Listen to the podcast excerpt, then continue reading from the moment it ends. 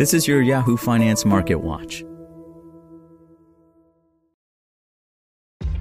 This episode is brought to you by ShipStation. You know, some things take a lot of work, like sending little robots to far off distant planets. And just as that's challenging, so too is running a successful e commerce business, especially when there's so much to do. So I want to introduce you all to ShipStation. Now, I love using ShipStation because of its easy to use dashboard, which makes managing orders and printing labels a breeze and super smooth. Oh, and the customer service is just out of this world. It's exactly what you need to help grow your business. Sign up for your free 60 day trial at shipstation.com slash technews. That's shipstation.com slash tech news.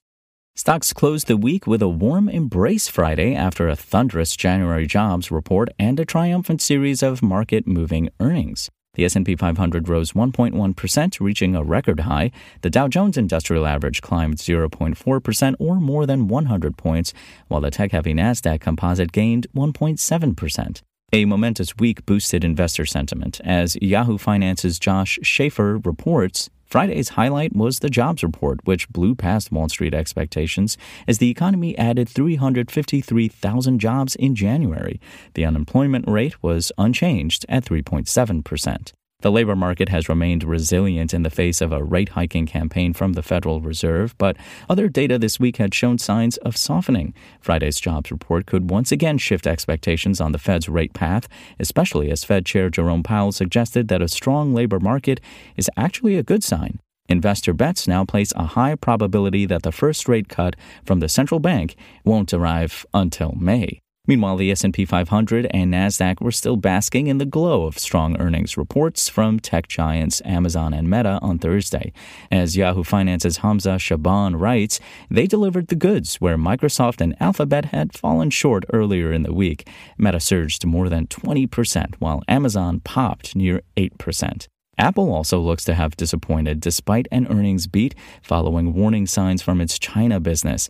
Apple fell 0.5% at the closing bell. And investors will have the first full week of February to recalibrate after the Federal Reserve reiterated once again that lower interest rates likely will not arrive until later this year. A stronger than expected jobs report that surprised Wall Street means the central bank is even more likely to delay potential rate cuts. Meanwhile, fresh readings on mortgage applications and consumer credit will offer a window into the housing market and debt loads, as market observers weigh more data that points to a promising start to 2024, even as warnings of a slowdown remain. Next week also brings major earnings news from the worlds of media and tech and from an array of top consumer brands that are scheduled to post their quarterly reports. McDonald's and Palantir are scheduled to kick off another major week for earnings on Monday. They are followed by Spotify, Disney, and PepsiCo. That's all for today. My name is Imran Sheikh, and for the latest market updates, visit us at yahoofinance.com. Want to learn how you can make smarter decisions with your money? Well, I've got the podcast for you. I'm Sean Pyles, and I host NerdWallet's Smart Money Podcast. Our show features our team of nerds, personal finance experts in credit cards, banking, investing, and more. And they'll help you make the most of your money while cutting through the clutter and misinformation in today's world of personal finance. You'll get clarity on strategies to help you build your wealth, invest wisely, shop for financial products, and plan for major life events. Listen to NerdWallet's Smart Money Podcast wherever you get your podcasts.